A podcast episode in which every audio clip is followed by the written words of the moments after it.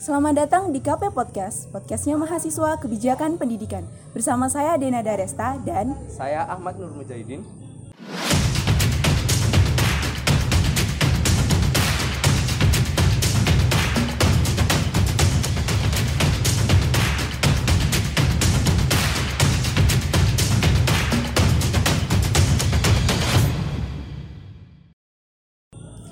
Oke, di podcast kali ini merupakan pod- podcast yang sangat istimewa karena podcast kali ini bukan hanya berbincang tentang uh, berbagai informasi atau ngobrol dengan uh, narasumber, tapi podcast kali ini merupakan perwujudan dari proker uh, Serawung alumni yang mana uh, narasumbernya kali ini narasumber yang sangat istimewa yaitu uh, narasumber dari angkatan 2017 yaitu Mas Ahmad Mujahidin. Boleh dong Mas perkenalan dulu. Eh, perkenalan gimana ini? Uh, nama, nama ya. saya Ahmad Nur Mujahidin. Alhamdulillah sudah ada gelarnya SPD Oh, sekarang. alhamdulillah. Iya. Uh, hobinya apa mas? Hobi saya memancing. Mancing. Iya. Slow ya mas mancing. Slow banget. Mantap. Ya, alhamdulillah. Iya, karena kan kita punya waktu luang lah hari Sabtu Minggu kan biasanya bisa untuk menyelesaikan hobi-hobi yang terbebani saat kuliah-kuliah itu dulu. Sampai sekarang masih memancing saya. Mas Ahmad Mujahidin nama nama panggilannya siapa ya mas? Tergantung orang yang mau manggil. Oh, Biasanya sih kalau di kampus lebih banyak dipanggil Udin. oh, Udin. Iya, kan Belakangnya Idin loh mas. kan ada U-nya sama Dinnya sih. siap siap. Ya menarik nih mas. Kemarin di apa ya di KP itu sempat rame mas karena uh, keluar posternya Mas Muja karena jadi lulusan tercepat kan ya. Ini menarik nih, hobi mancing tapi jadi lulusan tercepat. Gimana ceritanya mas? Mancing kan slow banget mas. Wah. Oh, gimana ya kalau misalnya itu karena mungkin sebenarnya kan kita kuliah ya tetap mengikuti di jam kuliah gitu. Kita melaksanakan hobi itu ketika kita emang punya waktu luang. Jadi ketika kuliah ya tetap saya laksanakan sebaik mungkin. Oh, oke Ya, oke, jadi mantap mantap. alhamdulillah bisa selesai. Oke mas, Eh, di podcast kali ini banyak nih mas pertanyaan dari teman-teman buat Mas Muja. Wah, belum belajar ya saya beneran ini. Nggak dinilai mas aman. Iya. Eh, ini pertanyaan pertama ya. Eh, dari sekian banyaknya prodi, kenapa nih Mas Mujahidin milih prodi KP? Apa alasannya? Eh, sebenarnya kalau untuk alasan utamanya ini saya punya alasan yang lucu karena nama kebijakan pendidikan itu bagus menurut saya. Kok bisa Itu mas? alasan ya bagus saja kebijakan pendidikan. Oh ya. Ya itu namanya bagus jadi saya pilih tapi ternyata saya juga mencari tahu ke mungkin dari sumber-sumber ada kakak tingkat juga yang saya kenal sebelumnya. Nah, itu juga menceritakan terkait perkuliahan di kebijakan pendidikan ini benar-benar menarik karena di sini kita melakukan analisis tentang pendidikan seperti itu. Jadi, saya sudah diberi pencerahan sebelum masuk ke kebijakan pendidikan. Jadi, saya dengan mantap masuk ke situ. Oh, oke. Dan alhamdulillah keterima juga. Dulu jalur apa mas? SBMPTN saya. Oh SBM. Di pilihan pertama KP-nya. pilihan pertama Waduh, mantep berarti ya pendidikan. dari Iya, awal. mantep itu udah dari hati itu yakin Siap sih. Eh, terus pertanyaan kedua ya mas, Eh, pas kuliah di KP lingkungannya gimana sih mas? Kita kan yang terutama dari eh, KP 2020 belum pernah ke sana nih mas, belum pernah kuliah on offline juga belum pernah, jadi nggak tahu atmosfernya di sana kayak gimana, terus rasanya kuliah offline tuh kayak gimana gitu. Eh, mungkin kalau untuk tahu terkait atmosfer sebenarnya bisa ditanyakan ke teman-teman yang kakak-kakak tingkat yang 2019 juga yang pernah merasakan 2018 semua bisa ditanyakan tapi kalau menurut saya sendiri kuliah di KP ini benar-benar menyenangkan gitu karena mungkin dari dosen yang ada di kebijakan pendidikan ini orangnya kritis-kritis. Kemudian tidak terlalu apa ya istilahnya struktural yang begitu mengikat. Jadi kita sebagai mahasiswa punya kebebasan pribadi yang bisa kita junjung di situ. Jadi benar-benar menyenangkan berkuliah di kebijakan pendidikan. Siapa tahu mungkin ada anak SMA yang nonton mau ikut masuk ke kebijakan pendidikan wah boleh banget. Siap. Eh, kalau dosennya gimana mas? kalau dosen sendiri eh, dari semua dosen kebijakan pendidikan mulai dari kepalanya kepala jurusan sampai ke mungkin tenaganya admin adminnya kebijakan pendidikan benar-benar asik semuanya. Semuanya itu untuk diajak berkomunikasi itu benar-benar nyaman gitu. Jadi kita sebagai mahasiswa bukan eh, apa ya kalau bahasa Jawa itu pekewuh kita malu kita harus tunduk. Tapi kita kayak merasa sama dan kita itu bisa berdiskusi dengan apa ya setara gitu jadi nggak ada yang namanya strata ini dosen kita harus nganu jadi kita diskusi dengan santai dengan dosen itu benar-benar hal yang paling nyaman mungkin yang saya rasakan berkuliah dan saya melihat prodi-prodi lain tuh nggak seperti itu Oh, Oke, mantap berarti. Kita nih mas yang angkatan 2020 kan kadang mikir mas ada takutnya, duh dosennya killer-killer nggak ya? Killer nggak sih mas dosennya? oh enggak dosennya Serius, itu enggak iya serius. Dosen kita ini malah ada banyak kan kita punya banyak profesor di kebijakan pendidikan. Nah ini malah dosen kita ini sebenarnya dihormati gitu. Kayak ya kita juga hormat kepada dosen dan emang dosen ini orangnya karena mungkin dia sudah ilmunya tinggi dan jadinya tuh bukan killer tapi mungkin ke tegas ada yang tegas. Tapi lebih banyak ke kita ini bisa menjadi orang yang berdiskusi santai itu kayak ya nyaman banget gitulah dosen-dosennya tuh nyaman Oh, Oke, bikin nyaman ya mas? iya bikin nyaman ya ampun bikin Siap siap. gak mau kehilangan Eh, terus pertanyaan ketiga ini pertanyaan banyak banget muncul apalagi pas aku sebelum masuk ke KP mas. Iya. Aku kan juga mahasiswa KP ya mas.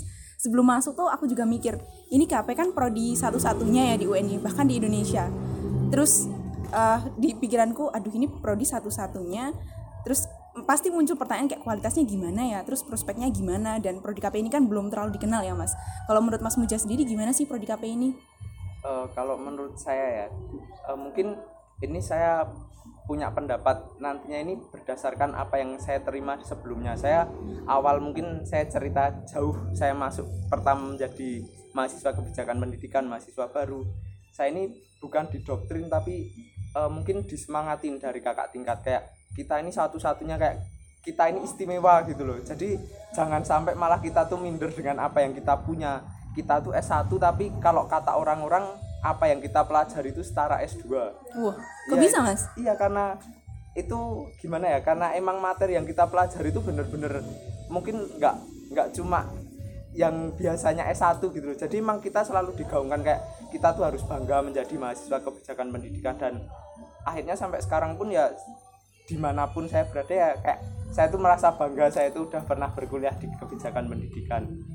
Mungkin untuk keluarannya kita setelah di kebijakan pendidikan yaitu ya masih jauh lah karena kan bisa di mana saja. Tapi untuk kebijakan pendidikan sendiri ini jangan sampai ada yang minder lah udah menjadi mahasiswa. Karena suatu kebanggaan bener hanya ada satu-satunya. Perkuliahannya pun luar biasa pasti hanya orang-orang yang kuat aja yang ada di situ Pasti mas ya. Apalagi udah akreditasi A kan ya. Iya, baru Mantap, juga mantap. kemarin kan karena mungkin belum banyak dikenal ya, tapi baru kemarin belum lama kan akhirnya naik juga jadi akreditasi A. Ya banget sih. Alhamdulillah. Alhamdulillah. Oh, terus untuk mata kuliahnya gimana mas? Susah, gampang-gampang atau mungkin ada yang menarik gitu menurut Mas Muja?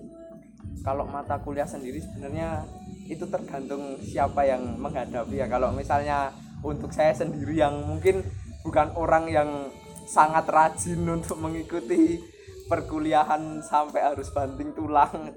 saya merasa kalau perkuliahan itu bisa dibilang sulit sebenarnya bagi saya.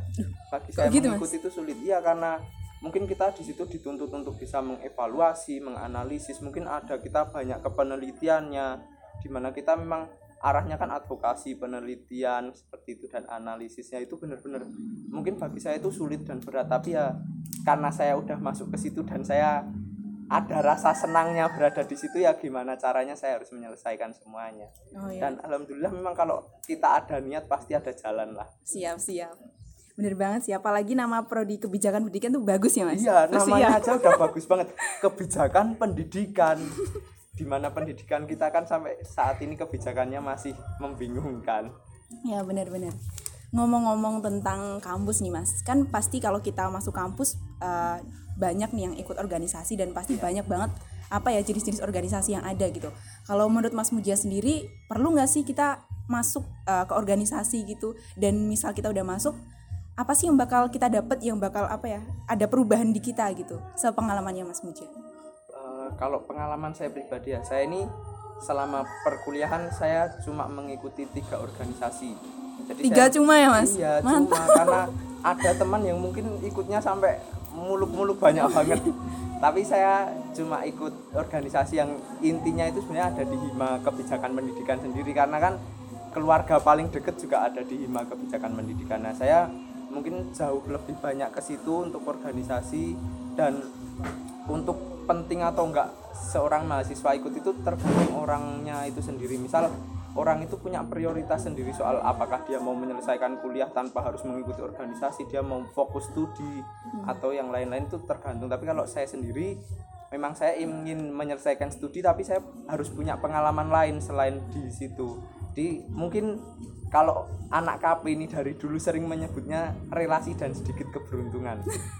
Ya itu yang ingin saya cari sebenarnya. Oh, relasi iya. dan ada sedikit keberuntungan di situ. Jadi mungkin tapi saya menyarankan untuk misal mahasiswa KP khususnya itu paling enggak ya mengikuti hima kebijakan pendidikan itu. Mungkin nggak harus ikut jadi pengurus tapi bisa jadi mengikuti kegiatan-kegiatannya. Karena di situ uh, saya yakin karena saya sendiri mengalami banyak pengalaman yang bisa berguna untuk di luar ya setidaknya bisa ditulis-tulis lah pernah mengikuti pelatihannya iya benar di CV ya mas iya benar sekali iya benar-benar Terus apa nih mas yang mas Muja rasain setelah ikut organisasi? Perubahan di dirinya tuh apa? Apa yang misal yang awalnya apa ya nggak kritis jadi kritis, yang nggak bisa ngomong jadi bisa ngomong atau gimana mas? Kalau itu kalau saya sendiri memang banyak yang saya dapat ya. Banyak banget perubahan. Misal saya ini orangnya awam soal apa ya peralatan perlengkapan untuk sebuah event. Dan ketika saya mengikuti hima kebijakan pendidikan saya bisa mengetahui soal itu. Mungkin sebenarnya yang sering dilewatkan tuh hal-hal kecil gitu loh. Kayak misal dulu saya tuh nggak bisa nyalain AC tanpa remote sekarang bisa karena masuk hima kebijakan pendidikan.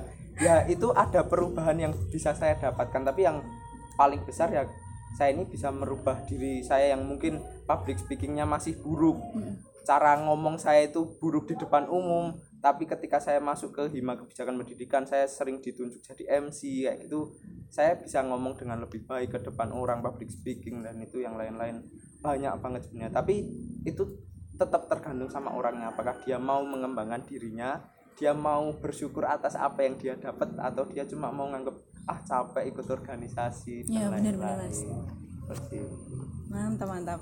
Oke oke. Uh, terus nih mas kan mas Muja tadi juga bilang kan ya ikut organisasi ada tiga. Itu uh, bagi waktunya gimana mas? Kalau bagi waktu sendiri memang apa ya manajemen waktu itu sulit banget. Memang sulit. Karena pertama kan kuliah itu hal yang wajib kan. Kita masuk ke UNY yang kita apa ya ikatannya itu sebenarnya ada di studi perkuliahan kita dan organisasi ini kan itu pilihan pribadi nah untuk mengelola waktu saya sebenarnya emang agak keteteran karena salah satu organisasi itu ekstra kampus yang mahasiswa mahasiswa yang satunya itu uh, tingkat daerah istimewa Yogyakarta itu hmm. nah jadi untungnya yang ini yang luar ini yang daerah istimewa Yogyakarta cuma hari Rabu sore jadi saya bisa oh. meluangkan tiap Rabu sore tapi yang ini ekstra kampus yang masih mahasiswa ini kan masih sering ada ketemu ketemu sampai akhirnya sebenarnya saya juga keteteran dan saya akhirnya keluar dari itu organisasi. Oh. Jadi ya karena mungkin saya sendiri menyadari kalau misalnya saya nggak bisa manajemen waktu dengan baik ya daripada saya jadi beban, mungkin saya udah keluar aja. Tapi karena hima kebijakan pendidikan ini organisasinya ada di kebijakan pendidikan pasti disesuaikan sama kuliah. Nah itu yang mungkin saya lebih fokus. Oh, gitu. okay, Jadi enak banget. Misal kita kuliah hari Senin sampai hari Jumat. Ya mungkin pasti acara hima ini hari Sabtu atau Minggu atau mungkin setelah selesai kuliah kan disesuaikan jadwal kuliah. Ngomong-ngomong di organisasi kan kita sering ya mas jadi apa panitia gitu di yeah. kepanitiaan suatu event. Biasanya mas Muja jadi siapa sih mas? Oh paling sering nih sebenarnya saya jadi keamanan entah karena wajah saya serem badan saya gede atau gimana. Ya saya pernah jadi keamanan koordinator keamanan PKKMB FIP itu yang oh, ya iya. keamanan P2M FIP juga pernah. Memang sering banget jadi keamanan. Keamanan tuh ngapain nih mas sebenarnya mas? Ya kalau ngapain mas? jeleknya sih dibilang ngurus parkiran. Oh iya. tapi bagusnya sebenarnya kita itu pekerjaannya banyak banyak. ngurus parkiran. Oh, iya. motornya kan banyak soalnya. Enggak ditinggal mancing kan ya mas? Enggak, enggak aman aman enggak. alhamdulillah aman motornya belum pernah hilang oh, iya. uh, lanjut nih mas. Uh, ikut organisasi banyak uh, mempengaruhi nilai nggak sih mas waktu kita bagi kuliah sama ngeproker gitu? Nilainya acak adut nggak mas? Kalau soal nilai ini sebenarnya enggak karena ketika apa ya kuliah kan jelas misal ada presensi kuliah masuk kuliah terus mengikuti pembelajaran kuliah kemudian aktif di kelas kemudian ada penugasan selama itu diikuti dan organisasi juga bisa diikuti nggak mungkin ada pengaruh. Malah mungkin ini ini mungkin ini apa ya buruk sebenarnya. Ketika orang itu memanfaatkan dia organisasi untuk dia mencari muka gitu istilahnya dia bisa dapat nilai bagus malahan. Tapi itu juga diikuti karena dia mencari muka doang tapi apa ya ketika misal dia aktif di organisasi kan biasanya dia itu bakal lebih dikenal gitu. Loh. bakal lebih dikenal dari kalangan dosen dari kalangan orang-orang penting di kampus. Nah itu dia dapat nilai plus tersendiri. Apalagi bisa jadi dia menjadi mahasiswa berprestasi seperti itu. Oh ya mantap bener nih. Berarti nggak ada ruginya ya mas ikut organisasi? ruginya. siap tinggal siap. bagaimana orang itu bisa memanajemen dirinya sendiri Oke, eh, tadi kan eh, Mas Muja ikut eh, organisasi tiga ya Mas. Itu Iya. berhenti di tahun berapa Mas? Dan setelah berhenti itu Mas Muja lebih fokus ke mana? Lebih ke apa ya? Coba-coba cari kerja atau magang atau fokus ke skripsi atau gimana Mas? Eh, kalau dulu kan saya ikut hima kebijakan pendidikan jadi staf PSDM pertamanya Mm-mm. Eh, saat itu saya juga ikut ke Ikatan Mahasiswa Muhammadiyah Ahmad Badawi. Nah itu saya ikut itu di luar saya ikut Majelis Pemberdayaan Masyarakat Pimpinan Daerah Muhammadiyah Kota Jogja. Nah itu dan untuk IMM itu saya satu tahun selesai. Ya. Terus untuk Hima saya lanjut jadi kadep penalaran dan itu yang Muhammadiyah MPM PDM itu sampai sekarang masih. Nah itu ketika saya selesai di Hima saya sebenarnya nggak punya fokus kayak mencari pekerjaan dulu atau apa karena saya masih disibukkan sama perkuliahan nih ada magang karena kan KP ini ada magang terus ada KKN kemudian kan skripsi kita ini apa ya sekarang integritas apa sih? Terintegrasi ya bener. Jadi magang KKN sama skripsi itu kayak apa ya hal yang berturut-turut menghujam gitu loh. Tiga langsung des des des. Ya itu. Jadi saya fokus ke situ makanya alhamdulillah saya bisa mengerjakan itu dengan baik satu persatu. Di fokus saya cuma ke situ sama ya organisasi satu itu yang sampai sekarang masih saya ikuti Oke, mantap berarti. Di sela-sela kesibukannya Mas Muja nih, ah, ngeproker, ngorganisasi, ngerjain tugas-tugas. eh, kalau pas capek banget gitu, cara healingnya Mas Muja tuh gimana sih Mas? Biar bisa tetap apa ya, on track dan tetap bisa ngejalanin semua itu gitu.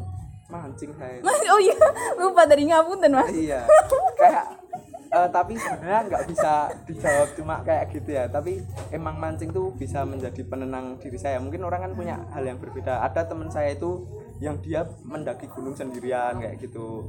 Ya sampai atas gunung kayak orang hilang dan juga ada ya. Apa ya? Itu tergantung orangnya ketika dia emang kan ada manusia itu rasa jenuhnya kan. Ya mungkin saya juga di Hima pernah mengalami rasa jenuh. Tapi kan ketika ada tanggung jawab itu kan harus diselesaikan. Tapi ya itu tinggal orangnya itu suka sama apa ya dilakuin aja yang disuka dulu di Iya.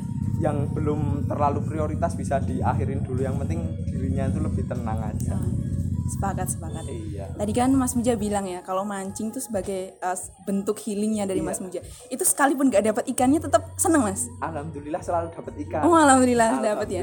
Sandal nggak pernah dapat Mas. celana Oh. siap siap. Aduh. Oke oke. Lucu ya Mas yang ini. alhamdulillah masuk stand up ini nggak Iya. jadi podcast ya Besok lomba sama saya Mas. waduh nggak bisa Eh, masuk lagi nih Mas eh, soal yang sempat booming di KP kemarin kan Mas Muja yang lulusan apa namanya sidang tercepat ya Mas. Iya. Itu gimana sih Mas eh, biar bisa apa ya cepat sidangnya terus ap- apa ya bisa dapet judulnya tuh dan Mas Muja tuh cari judulnya gimana bisa secepat itu gitu. Dan pengerjaannya mungkin lebih gimana gitu Mas? Mungkin bisa bagi tips ke kita nih. Eh, ini mungkin apa ya bukan sebuah rahasia atau apa tapi di kebijakan pendidikan ini sistemnya itu sebenarnya udah bagus banget. Sistemnya kita ini prodi kita prodi kebijakan pendidikan itu bagus. Jadi ketika kita ada di semester 6 kita itu sudah ditagih judul skripsi. Jadi ketika kita ini belum kepikiran penelitian mungkin yang kita masih ikut kuliah ikut-ikutan doang kita tuh tiba-tiba ditagih judul skripsi. Nah itu mungkin yang menjadi beban pertama.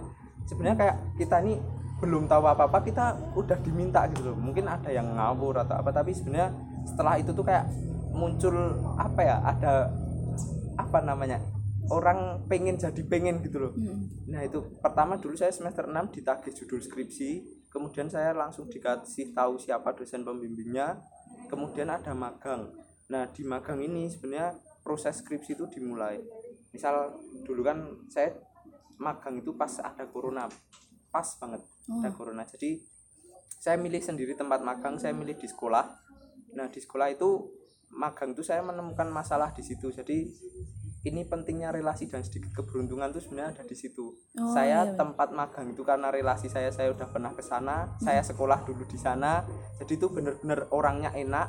Nah itu. Jadi saya bisa menemukan masalah hanya dengan ngobrol. Jadi di sana terbuka mau memberitahu oh di sini ada masalah seperti ini seperti ini seperti ini. Jadi apa ya pentingnya relasi dan sedikit keberuntungan itu ada di situ. Jadi ketika kalian nanti magang terus setelah itu mungkin KKN KKN mungkin nggak terlalu banyak ke bagian skripsinya tapi setelah magang itu nanti bakal lanjut ke skripsi nanti kalau misalnya kalian magang nggak dilanjut skripsi itu kayak ngulangin dua kali gitu loh Oh Nah, iya. jadi kenapa saya bisa alhamdulillah ya sidang tercepat ini karena dulu saya ngambil tempat magang yang saya sudah kenal tempatnya terbuka dan akhirnya saya bisa menemukan masalah dan langsung di ACC kebetulan sama dosen saya Oh keren. iya Oh, pengerjaan gitu. saya cuma seminggu sebenarnya skripsi Seminggu mas skripsi Ya, mas. tapi kan penelitiannya kan dari magang itu enam bulan untuk pengerjaan skripsinya ini seminggu suntuk saya ngerjain Seminggu mas. Serius mas? iya Itu nggak pakai jin kan mas ya? enggak Oh ya. pakai tuyul Iya pakai tuyul. Enggak. Soalnya candi aja kadang itu minjem jin mas Yo, bikinnya. iya. Skripsi seminggu loh tapi kan candi sehari Oh ya. kalau seminggu nggak pakai jin dia juga Eh, apa ya kendala deh mas. Kendala waktu bikin skripsi itu apa mas? Banyak sebenarnya kendalanya. Dosennya mungkin? Sebenarnya kan kalau ini menurut saya pribadi ya ini saya sendiri yang misalnya melihat kalau orang menyusun skripsi itu ada beberapa faktor yang mempengaruhi. Misal dari mahasiswanya dosennya sama tempat penelitian. Tiga ini yang paling penting kan. Sama mungkin waktu juga tapi biasanya nih ketika mahasiswanya rajin tapi dosennya lama itu bakal susah juga.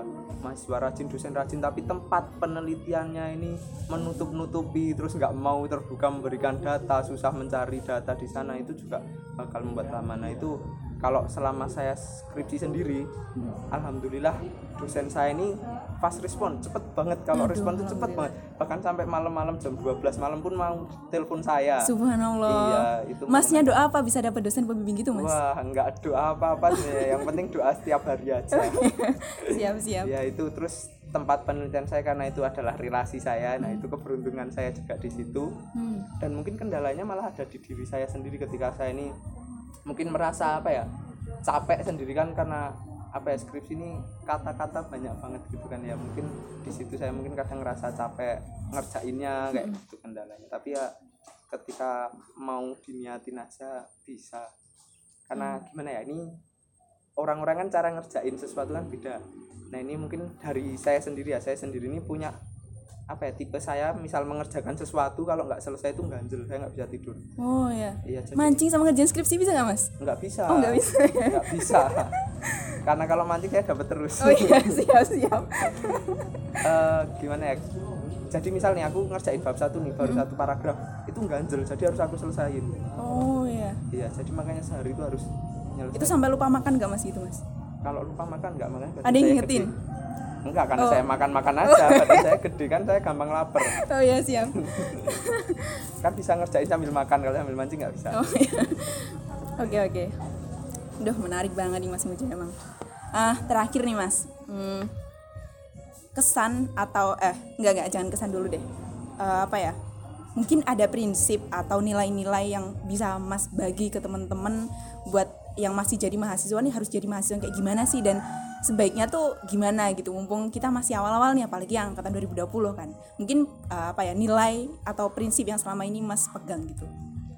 Eh, sebenarnya ini kan kita ini perkuliahan ya di kebijakan pendidikan ini kan kuliah ini banyak banget kan kita mata kuliahnya. Mungkin nggak cuma ada satu dua jenis mata kuliah kan kita ada penelitian penelitian kuantitatif kualitatif evaluasi dan lain-lain. Itu kan ada banyak. Nah mungkin kalau dari saya sendiri ya ini mungkin saya juga telat menyadarinya tapi ya karena saya kan baru akhir-akhir sadar kalau kita itu sebenarnya harus punya salah satu keahlian di situ gitu loh Hmm. misal ada namanya evaluasi pendidikan. Nah ketika kita itu emang punya passion di situ ya kita mendalami tentang itu walaupun mungkin banyak perkuliahan yang lain kita ikuti tapi kita itu bisa dalam di situ loh. Sampai akhirnya mungkin kita bisa mengangkat skripsi tentang itu. Kemudian kita setelah lulus nanti kita bisa apa ya mengangkat itu loh. Saya punya keahlian dalam mengevaluasi terkait apa. Atau mungkin kita ahli analisis kita bisa mengangkat. Saya memiliki keahlian menganalisis kayak gitu. Tapi mungkin karena saya juga baru sadarnya agak telat. Ya jadi saya untuk dibilang ahli itu rasanya apa ya belum cocok gitu loh. Karena mungkin di awal mungkin saya nggak terlalu mendalami itu mungkin saya ikut kuliah tapi tidak mendalami gitu loh. Jadi ketika saya lulus saya untuk dikatakan ahli susah. Terus sedangkan kalau misalnya mungkin udah dari SMA punya passion di apa ya enaknya ya misal ke masyarakat tertinggal gitu. Kita di KP juga ada pendidikan masyarakat tertinggal terus kita nanti skripsi ngangkat tentang masyarakat masyarakat tertinggal. Wah itu bener-bener nanti dia bakal ahli dalam bidang itu analisis masyarakat tertinggal seperti itu. Itu enak banget. Jadi selama perkuliahan lebih baik kalian mungkin bisa menentukan passion tanpa melupakan perkuliahan yang lain. Oke, mantap nih. Terakhir nih Mas, iya. Kesan pesan kuliah di kebijakan pendidikan. Apa ya sebenarnya saya ini pengen kembali lagi kuliah di kebijakan pendidikan karena menyenangkan. Oh ya. nggak cuma menyenangkan di perkuliahannya aja kita punya teman-teman juga menyenangkan karena kita kan cuma ada satu kelas. Satu kelas satu prodi satu Indonesia lagi. Yaitu kayak yaitu kayak kita tuh satu apa ya satu nasib satu perjuangan lah cuma satu kelas doang kayak jadi teman-teman tuh pasti enak-enak lah nyaman kemudian dari dosennya nyaman itu yang mungkin jadi kesan saya di kebijakan pendidikan sampai saya tuh pengen balik lagi ada di situ apalagi himanya ini juga menyenangkan saya ini salah satu penggiat hima kebijakan pendidikan yang suka nginep di kampus Iya, Oke oke. itu benar-benar mantap lah Memorable banget ya Iya. Mas. Siap siap. Oke. Udah nih Mas, udah selesai nih, mantap. Jawabannya, duh keren keren banget. Astagfirullah, ya, kalau astagfirullah, keren subhanallah. ulangi bisa nggak Aduh, panjang ya Mas, ngapunten Mas. Hmm. Oke teman-teman, eh, sesi bincang-bincangnya bersama alumni kali ini udah selesai. Eh, terima kasih atensinya udah menonton video ini. Eh, stay tune terus di video-video kami selanjutnya. Eh, saya Dina Daresta pamit dan saya Ahmad Eh, terima kasih untuk atensinya. Selamat eh, berjumpa kembali di podcast selanjutnya. Wassalamualaikum warahmatullahi wabarakatuh.